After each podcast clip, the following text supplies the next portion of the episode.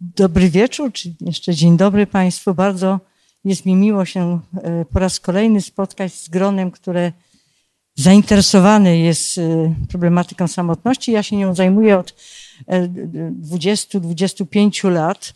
No i paradoks pierwszy polega na tym, że im więcej o tym wiem, tym dostaję mniej czasu na powiedzenie o tym, czym samotność psychologiczna jest. No ale tak jest, nasz czas jest drogi. E, szanujemy się wzajemnie i no, jakoś będę się starała trzymać tej, e, tych reguł, które, które są nam tutaj e, przydane, czy może narzucone nawet.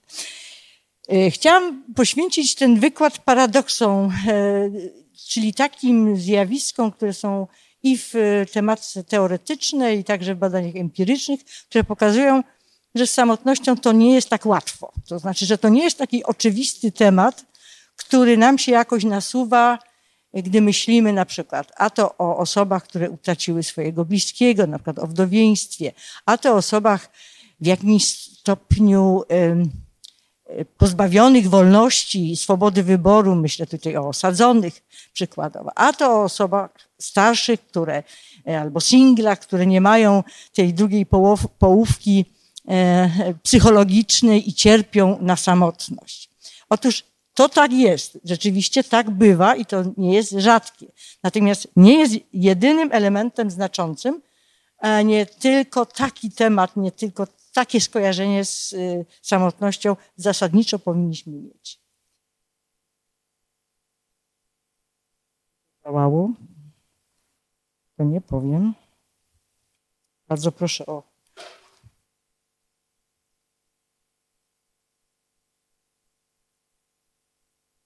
okay, dziękuję. Przepraszam bardzo. Techniczne problemy jak zawsze nas zaskakują. Zacznę od e, jednej istotnej tezy, a mianowicie hipotezy leksykalnej e, Louisa Goldberga, który mówi, że te wszystkie rzeczy, czy stany, czy cechy kontaktów międzyludzkich, które były niezbędne do przetrwania gatunku, zostały zakodowane w postaci jakichś pojęć i nazw słów są niezbywalne w, właściwie w każdym, prawie każdym języku świata, bo one określały różnice międzyludzkie decydujące dla przetrwania.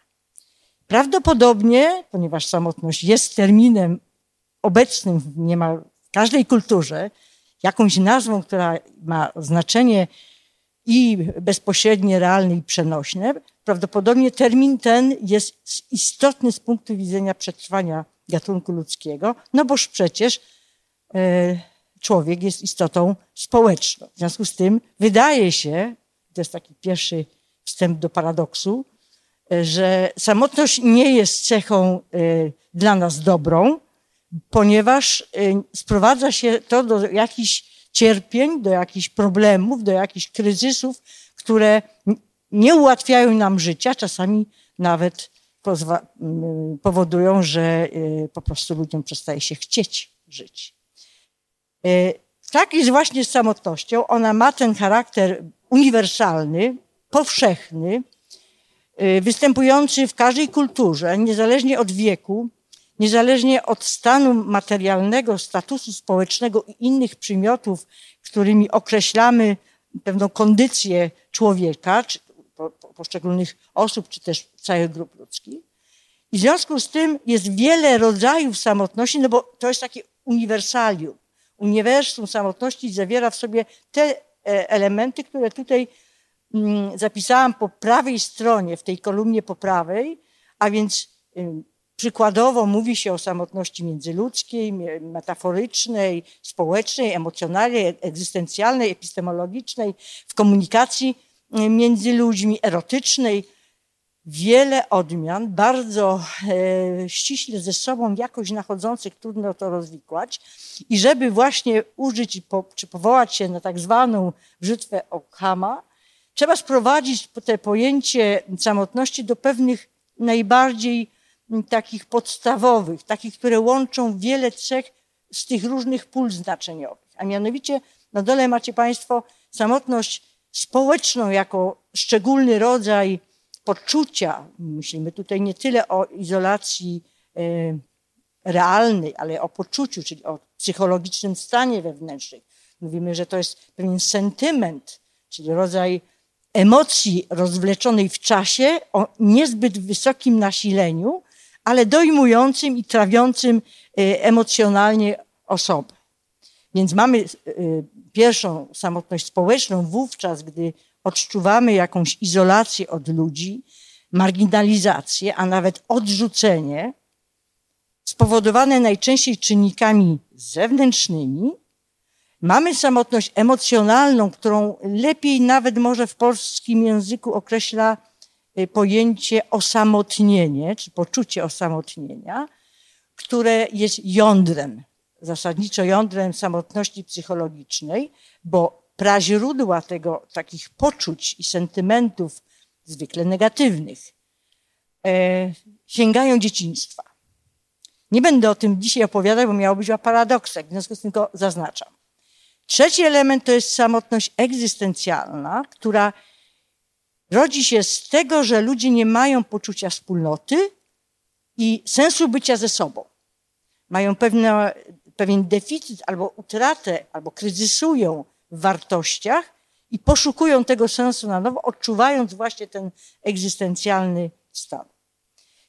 To mm, te trzy elementy sprowadzają się do najważniejszych e, empirycznie uzasadnionych e, tematów czy, czy też problemów. I w związku z tym e, pierwszy rodzaj pewnego zabiegu teoretyczno-empirycznego, to jest właśnie sprowadzenie tych różnorodności semantycznych i znaczeniowych do właśnie tych trzech podstawowych.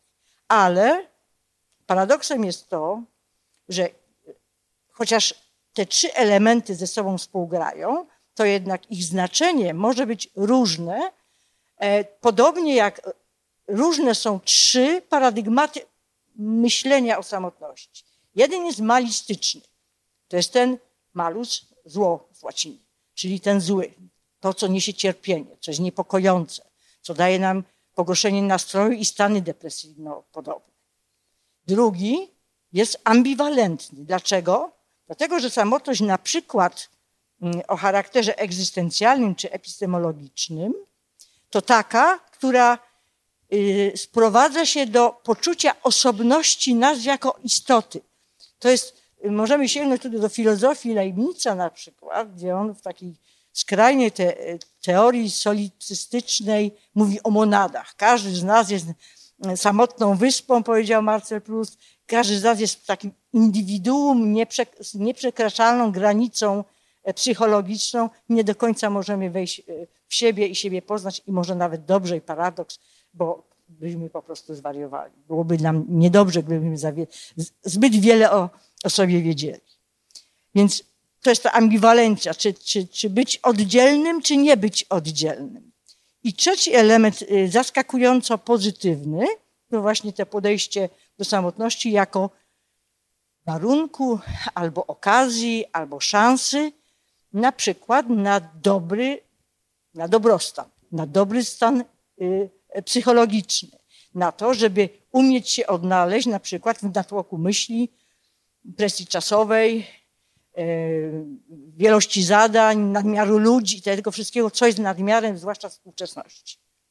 Także ten, ten pozytywny element to jest powiązany z właśnie samotnością jako potrzebą ludzką. E, Henry Murray w słynnym komplecie czy systemie e, potrzeb wymienił samotność jako jedną z potrzeb poważnie istotnie ważnych dla funkcjonowania człowieka. A więc w tym przypadku nie jest to samotność tego, tego, tego malistycznego charakteru. E, dodam do tego jeszcze e, dylemat Hüelbecka, a mianowicie jest pewien rodzaj samotności, która jest niejako warunkiem twórczego działania, nie tylko bycia, stanu rzeczy, e, pewnego dobrostanu psychologicznego bieżącego, ale możliwości rozwoju, twórczości, kreacji. Hölbeck w mapie ich terytorium pisze tak, no, że bardzo fajnie, jak, y, ja oczywiście y, parafrazuję, y, jak autor siedzi sobie w swojej pieczarze i tam tworzy jakieś dzieła, na przykład powieści. Ale ta samotnia jest dla niego ważna z tego punktu widzenia, że on ta, to może w określony sposób przez siebie przerobić i wytworzyć. Natomiast w końcu, żeby to dzieło było uznane, musi wyjść z owej pieczary, żeby dzieło stało się społeczne, że uspołeczniło się, a on sam też poczuł, że jest człowiekiem, y, który odbiera pewną no, chwałę czy też krytykę swojego dzieła. A więc są to rzeczy ważne właśnie z punktu widzenia tego y, pozytywnego aspektu samotności. Tu mamy taki, taką ilustrację tego, co powiedziałam z owym dylematem Houellebecqa, a mianowicie Salvador Dali y, obraz, ze swoim obrazem samotność paranoiczno-krytyczna. Nie wiadomo, czy, co jest prawdziwe, a co jest nieprawdziwe, co jest pozytywne, a co jest negatywne. W każdym razie wiemy, że jest pewien paradoks twórczego potencjału właśnie z powodu stanów samotności. Nie, ci, którzy ją pożądają, być może doceniają wagę tego, że w owej izolacji od natłoku i nadmiaru się przebywa. Inny z paradoksów, które dostrzegamy w badaniach i w analizach teoretycznych, to jest paradoks oczywistej nieoczywistości. A mianowicie, e, tutaj się posłużę znowu cytatem. Człowiek potrafi być samotny także wśród ludzi. Paradoks. Mamy wokół siebie mnóstwo znajomych, przyjaciół, rodzinę, znajomków, kumpli i tak dalej, a jednak w, wielu przypadkach doznajemy czegoś takiego jak bycie osobno i z pewnym niezrozumieniem tego świata zewnętrznego dla naszych stanów rzeczy, dla naszych stanów psychicznych. I drugi cytat, który też tę e, pokazuje ten paradoks, że natłok, nadmiar jest e, czymś zastanawiającym w samotności, bo samotność nie polega tylko na izolacji, byciu gdzieś tam, gdzieś na rubieżach czy na marginesie. To tutaj ten drugi cytat to z kolei ze Stanisława Jerzego Leca o samotności jakaś jesteś przeludniona. Czyli jesteśmy wśród ludzi, a wcale to nam nie pomaga i mamy nawet pewne złudzenie, że na przykład, to o tym jeszcze y, powiem, że na przykład te nowoczesne technologie IT, do, które, do których mamy teraz dostęp, załatwią nam tą sprawę. A im więcej w tym siedzimy, tym więcej, y, y, tak mówią badania, odkrywamy stanów depresyjno-podobnych, czyli z takich stanów niekomfortowych właśnie z użyciem owych, owych narzędzi. I jeszcze, przepraszam, jeszcze paradoks oczywistej nieoczywistości nie, nie jest oczywiste, kto przeżywa samotność. Nie widzimy tego. To jest stan subiektywny, wewnętrzny, słabo wyrażający się, pokazujący się jakby pośrednio tylko poprzez działania, przez zachowania, które są dla nas zastanawiające. Tu jest ilustracja z filmu Hudsona, Skłóceni z życiem, z prześliczną Marilyn nieodżałowaną, która ma, miała wszystko. Miała, miała bogatą karierę, urodę, e, chwałę, e, zainteresowanie mediów, wszystko to, a okazuje się, że prawdopodobnie należała do osób, których samotność dręczyła, ta, ta negatywna samotność dręczyła bardzo głęboko. To są osoby, które mają wy, na przykład wysoką potrzebę aprobaty społecznej, której nie da się zaspokoić, mimo to, że są obiektywne warunki do tego zaspokojenia. To teraz paradoks y, badań nad samotnością i nad pewną koncepcją, czym od strony formalnej czy kategorycznej e, samotność jest. Otóż jest jedno w drugim. To znaczy, my nie wiemy do końca, nie jesteśmy w stanie rozstrzygnąć dylematu, czy samotność jest stanem, co wydaje się bardzo no, bardziej oczywiste, zwykle nie jest e, przyjemna, chyba że mówimy o tej, tych aspektach e, kreatywności. A jeżeli nie jest tylko stanem, tylko jest zapisana jakoś w nas w postaci pewnej dyspozycji psychologicznej, cech osobowościowych, to czy istnieje samotność jako osobowość samotnicza, czyli pewien konstrukt teoretyczny pozwalający nam na podstawie pewnych cech i właściwości E, przewidywać zachowania danej osoby. Tutaj w rogu e, na dole po prawej Państwa stronie jest e, z jednej strony zdjęcie Hansa Eysenka, a z drugiej strony jego przerobiony na nowoczesną wersję infograficzną model e, osobowości. Nie wiem, czy jest widoczna e, drobna e, literatura tego te, te, grafiki, ale ta górna lewa ćwiartka, niebiesko zaznaczona, tak jak splin, jak smutek, jak blue, mówiąca o pewnej charakterystycznej cesze, a właściwie zespole cech podstawowych, temperamentalnych. To tutaj chodzi o melancholię, klasyczną melancholię, tą, tą z, pochodzącą jeszcze z Hipokratesa, z podstawowych soków e, życiowych, temperamentalnych, nadających temperament. Otóż wydaje się, że gdybyśmy mieli tak popatrzeć na samotność, to ona krążyłaby tematyka samotności wokół cech, które należą do owej, e, te, tego temperamentu melancholicznego, tego takiego przewleczonego smutku, gdzie jest wiele trudnych cech. Tutaj wymienię pesymizm na przykład, jest korelowany, dobrze się koreluje z samotnością, ale też refleksyjność. Widzimy to nie, niekoniecznie złą stronę e, tego zestawu. Pewną sztywność, lęk, to jest bardzo charakterystyczne, ale też powściągliwość i spokój. Oczywista nieoczywistość. Niby taki smutas, niby taki samotnik, ale on ma pewne cechy melancholijne, właśnie jakoś kojarzące się z Eisenkiem, tymi podstawowymi teoriami osobowości na podłożu temperamentalnym, ale ma też cechy takie, które nie spodziewalibyśmy się, gdyby tak spojrzeć z boku, że te cechy tam gdzieś są zagnieżdżone i są dobre, i są y, ciekawe. Zbierając to, do, co do tej pory powiedziałam, może y, spróbujmy ułożyć i skategoryzować trochę tak po, jak na wykładzie akademickim dwa typy psychologicznej samotności. Otóż z badań, które do tej pory zostały zrobione, mamy E, możemy wyciągnąć trzy kategorie różnicujące pewne aspekty samotności psychologicznej. To jest czas trwania przeżyć, krótko, długo, epizodycznie, chronicznie, przewlekle. Przyczyny, przyczynę, przyczyny, takie, które lokujemy na zewnątrz, to ktoś nas poniżył, zabrał nam godność, nasze poczucie godności i my się czujemy osamotnieni albo samotni. To jest cecha, to jest okoliczność zewnętrzna, albo przyczyny wewnętrzne, podmiotowe i tu właśnie umieścilibyśmy ten przykładowo temperamentalne skłonności do zalegania smutku i tego, tego sentymentu melancholijnego.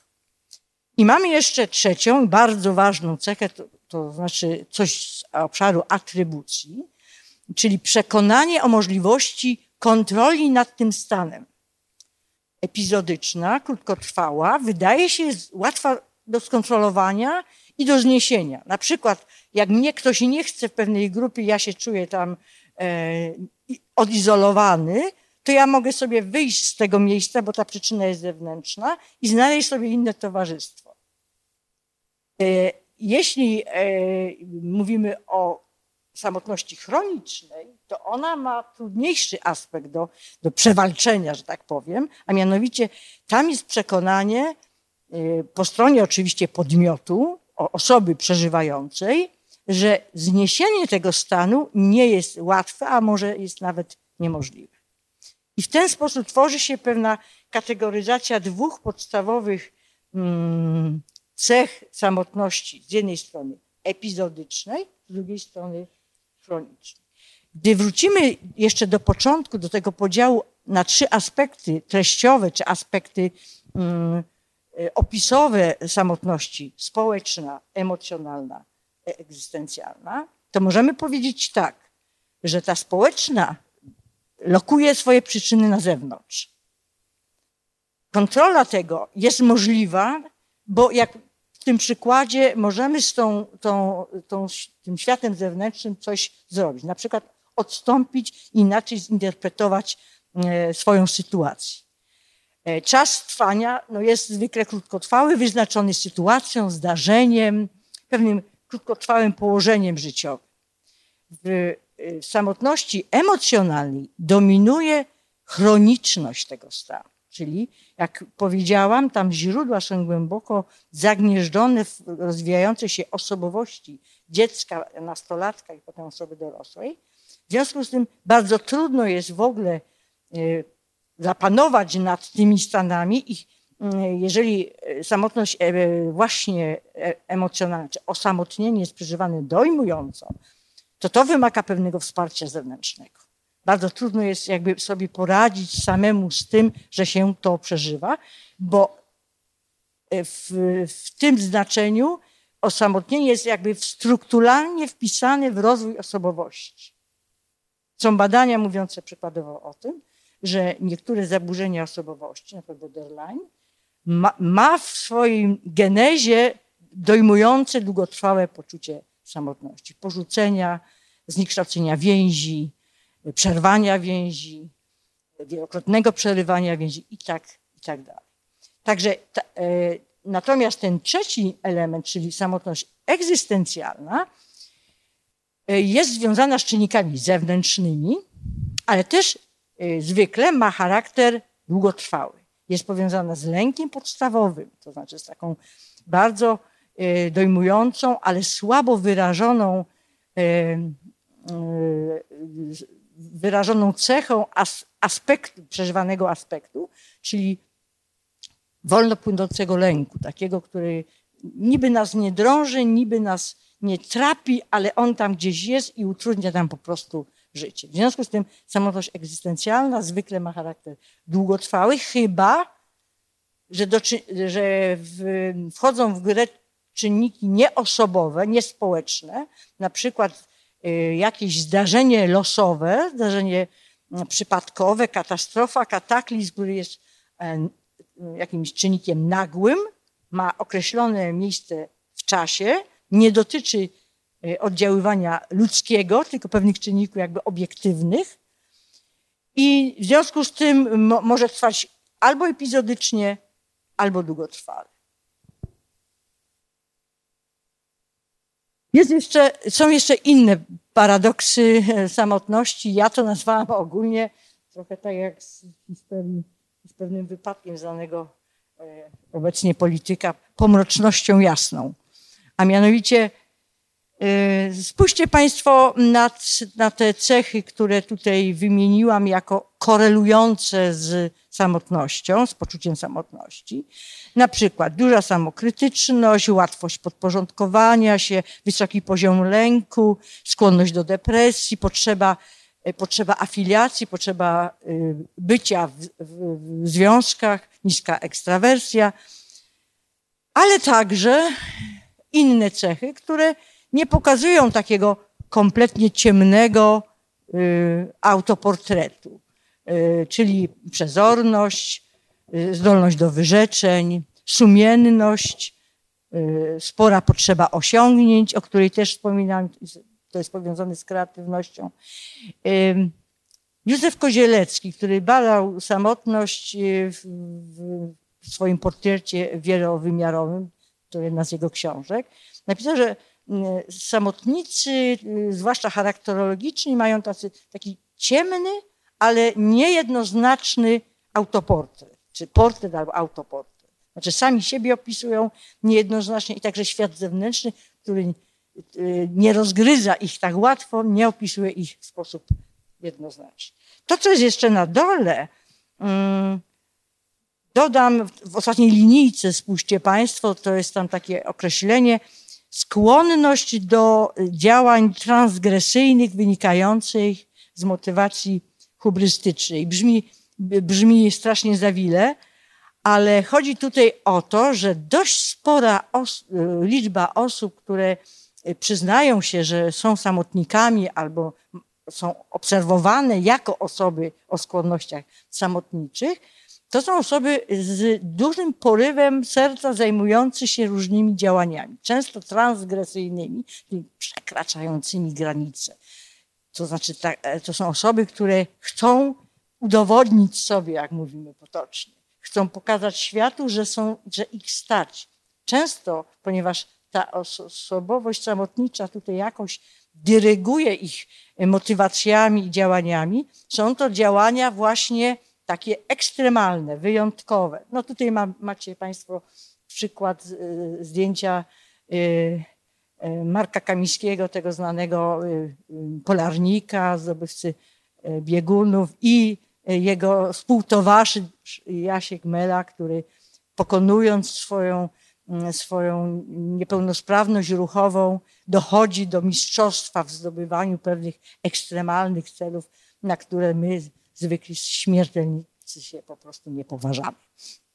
I teraz kilka takich zdjęć, które to pokazują.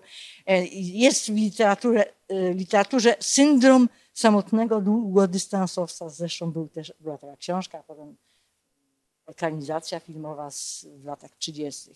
E, syndrom alpinisty, czyli zdobywcy wyjątkowego. Dzisiaj już tacy pojedynczy nie chodzą. Wiadomo, że to są bardzo silnie zorganizowane grupy, ale badaliśmy alpinistów e, właśnie pod, kontrolem, e, pod kątem e, poczucia samotności i okazało się, że oni są niezwykli. Z jednej strony mają, cechują się wielką wytrwałością, nic dziwnego, przygotowanie jakiejś wyprawy, zgromadzenie pieniędzy, zapasów, specjalnego sprzętu, a potem dogadywanie się w tych ekstremalnych grupach jest dla nich bardzo trudne. Oni są bardzo wytrzymali, wytrwali i sumienni w działaniu. Z drugiej strony cechuje ich niska samotność, bo oni e, raz być może nie przyznają się do tego, bo uważają to za rzecz oczywistą, niezbędną w tego rodzaju działaniach. Z drugiej strony ich upór w, w grupie, we wspólnocie niweluje ewentualny takie stany.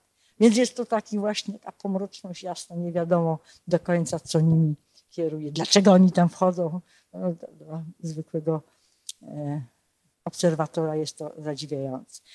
A to też jeszcze jeden przykład z, ze skłonności mm, do motywacji hubrystycznej, czyli takich przekraczań wszelkich granic. E, znaczy w Grece duma, a nawet pycha. A to taka pycha wobec herosów albo wręcz bogów. Oto ten nasz bohater, samotnik, porywa się na coś wielkiego i stawia się Bogom. Jest próżny, uparty i hardy i mówi, jestem wam równy. No i oni się gniewają oczywiście na, na niego, mogą go ukarać na przykład unicestwieniem, ale on to robi, bo on, to, on tak ma. Jest jeszcze paradoks usieciowienia, a jednocześnie deindywidualizacji. Już wspomniałam, że marzy nam się, że ta, ta, ta cała sieć IT, ten sztafaż e, internetowo-sieciowy zaspokoi nasze dążenia, da nam poczucie Y, akceptacji u innych, y, pewną po, pozycję słucha, te, tego, kogo się słucha, jak ja tu jestem, mam autotoria, mogę być dumna z tego, że Państwo do mnie przyszli, prawda? Bo, bo, bo, bo to jest takie y, potwierdzenie, o, oni mnie słuchają, jestem ważny. To jest ta sprawa z lajkami, ile masz lajków, ile, ile o, o wejść na stronę i tak dalej. Wszystko to daje pewną ułudę, bo coraz więcej jest badań, które mówią, że ludzie im więcej siedzą przed komputerem, tym bardziej są e, pogrążeni w samotności. Czyli jest taka samotność w sieci, jak, jak ta książka Wiśniewskiego. Dlaczego tak jest? No bo my jesteśmy istotami społecznymi, a sieć zabiera nam efekt wioski. Susan Pinker, e, siostra tego słynnego badacza e, socjobiologa Pinkera, Pinkera, mówi, że efekt wioski to jest coś takiego, co ona zbadała na Sardynii, gdzie ludzie mandziary, wiecie, siedzą, jedzą, rozmawiają, patrzą na siebie, uśmiechają się, dzielą się swoimi y, drobiazgami życia codziennego i tak się toczy życie i są, i co, i Sardyńczycy żyją najdłużej. Są wioski, gdzie ludzie mają średnio na dożyciu, że tak powiem, 123 lata. Jest coś takiego, że ten głód bycia ze sobą twarzą w twarz jest tutaj odpowiedzią na to, dlaczego ta sieć nas nie, nie, nie satysfakcjonuje pod, pod kątem właśnie zaspokojenia potrzeb kontaktu społecznego, więzi, mm, bycia wspólne, w wspólnocie, poczucia sensu bycia w wspólnocie. W, to usieciowienie jest coraz bardziej powszechne i my od tego nie uciekniemy, prawda? Bo to jest po prostu taka nasza cywilizacja. Niemniej jednak warto sobie zdawać sprawę, że badania współczesne mówią, że im więcej sieci, tym więcej problemów ze zdrowiem psychicznym, tym więcej problemów typu e, na przykład depresja, zaburzenia nastroju i inne tego typu e, psychopatologiczne efekty. Poza tym sieć jako taka reglamentuje nam czas realny. No, Im bardziej tam jesteśmy, to niezależnie, że kogoś nie widzimy bezpośrednio, bo kontakt jest upośredniony, ale tym mniej czasu jest na to, co możemy robić w czasie takim zwyczajnym. A więc to o tym też tutaj trzeba pamiętać. Poza tym trochę jest jak z tym Matrixem, który tutaj wkleiłam jako ku przestrodze, bo ludzie mają, myślą, że jak siedzą w komputerze, czyli tak jak ten komputer, a właściwie sieć pochłania, to łykną ową the red pill, czyli tą pigułkę prawdy. No, tam w tym internecie to tam tą prawdę znajdą do końca, jak to naprawdę jest. Podczas gdy to, nas, to jest pewna łuda i, i trochę nie, niebezpieczne. Ale internet jest dla ludzi i używanie go w miarę jest jak najbardziej słuszne. Inne jeszcze zaskoczenia. Inne zaskoczenia na koniec i paradoksy Y, to z badań y, empirycznych, a mianowicie wcale nie jest tak, że najbardziej cierpią na samotność osoby, które żyją w pojedynkę. Chociaż to jest coraz częstsza kultura, singlowanie, y, badania socjologiów mówią, że coraz więcej ludzie kupują maleńkich, maleńki, kupują malutkie brytwanki, właśnie wielkie brytwanny na, na indyki to już wychodzą z mody.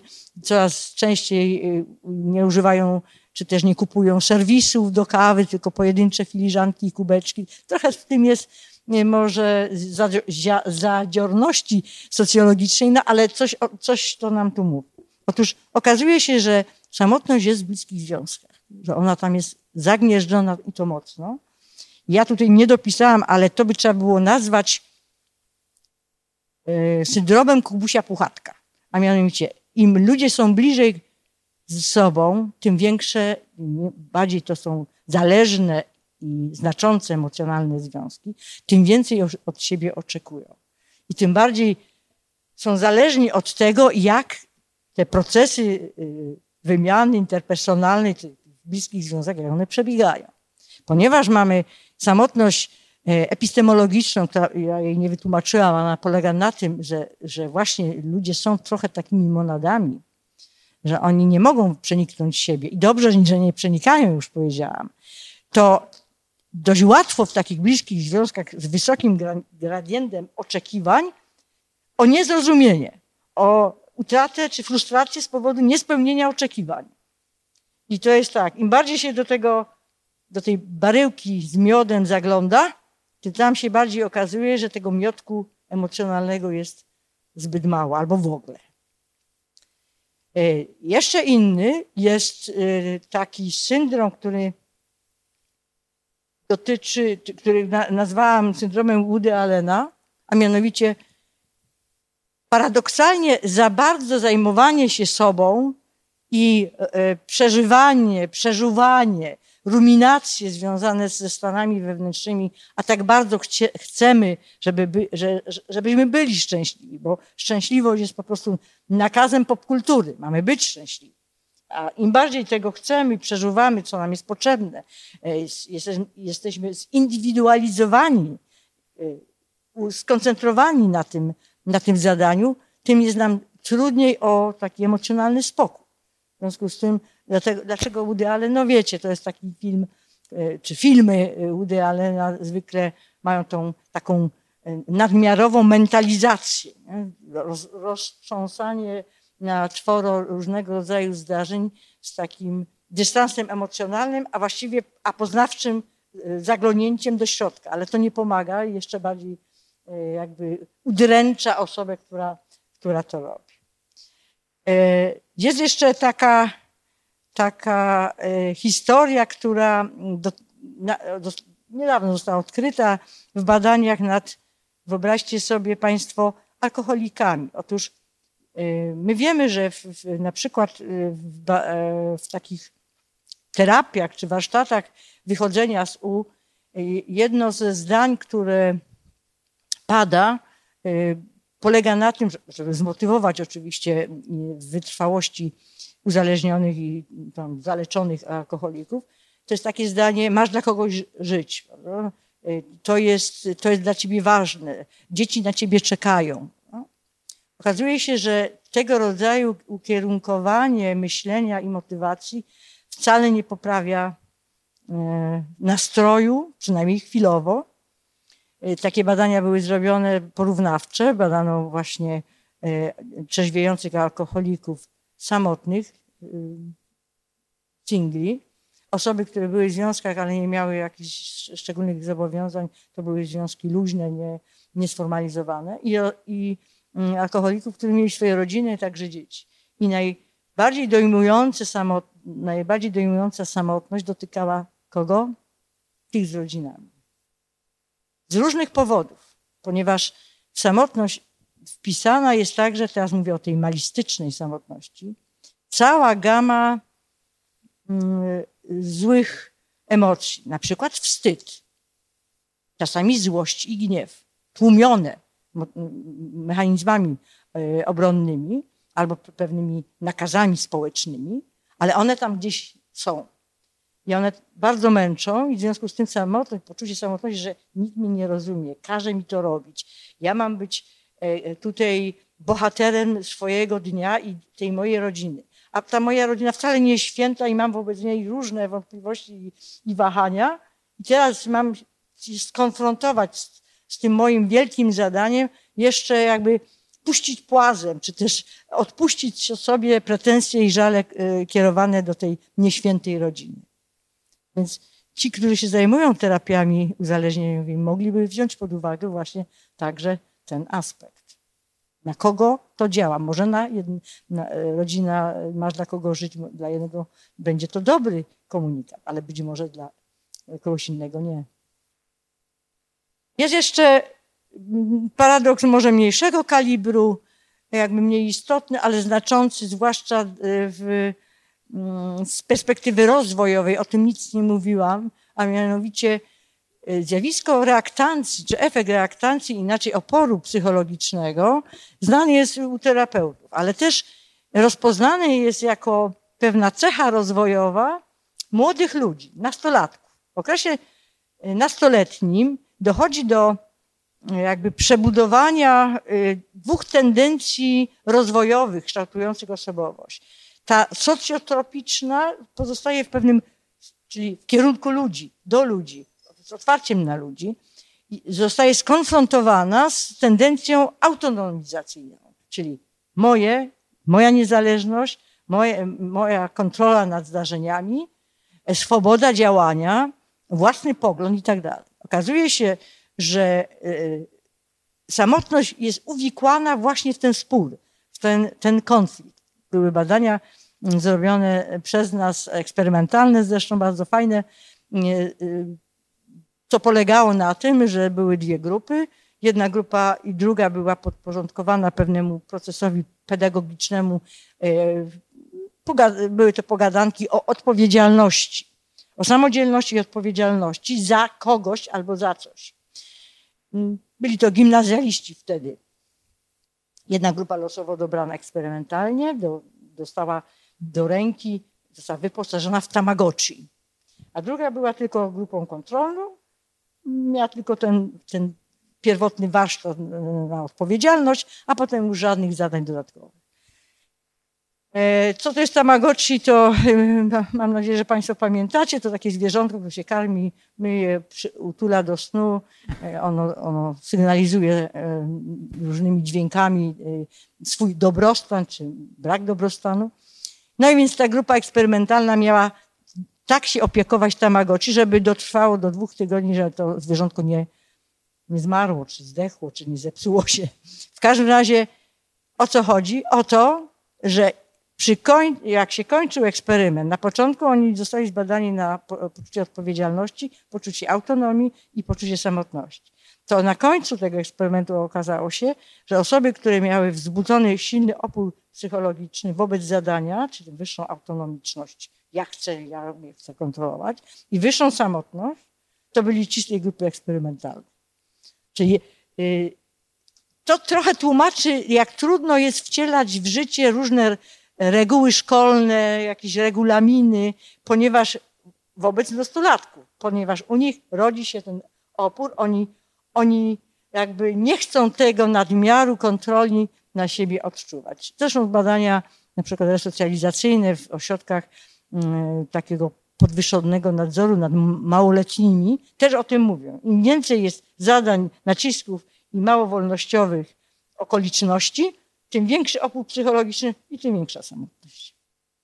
To dziwne, ale tak, tak, tak wyniki pokazują. I na koniec paradoks samotności u osób, które chorują przewlekle i są osobami jakoś uzależnionymi od opieki nad innymi, y, przez inne osoby. Otóż y, kilkakrotnie już się nam okazało, że osoby, które chorują na przykład na SM, stawnienie rozsiane, y, mają niższy poziom samotności niż osoby równoważne w statusie społecznym, wieku, płci i tak dalej, które nie chorują na tą chorobę.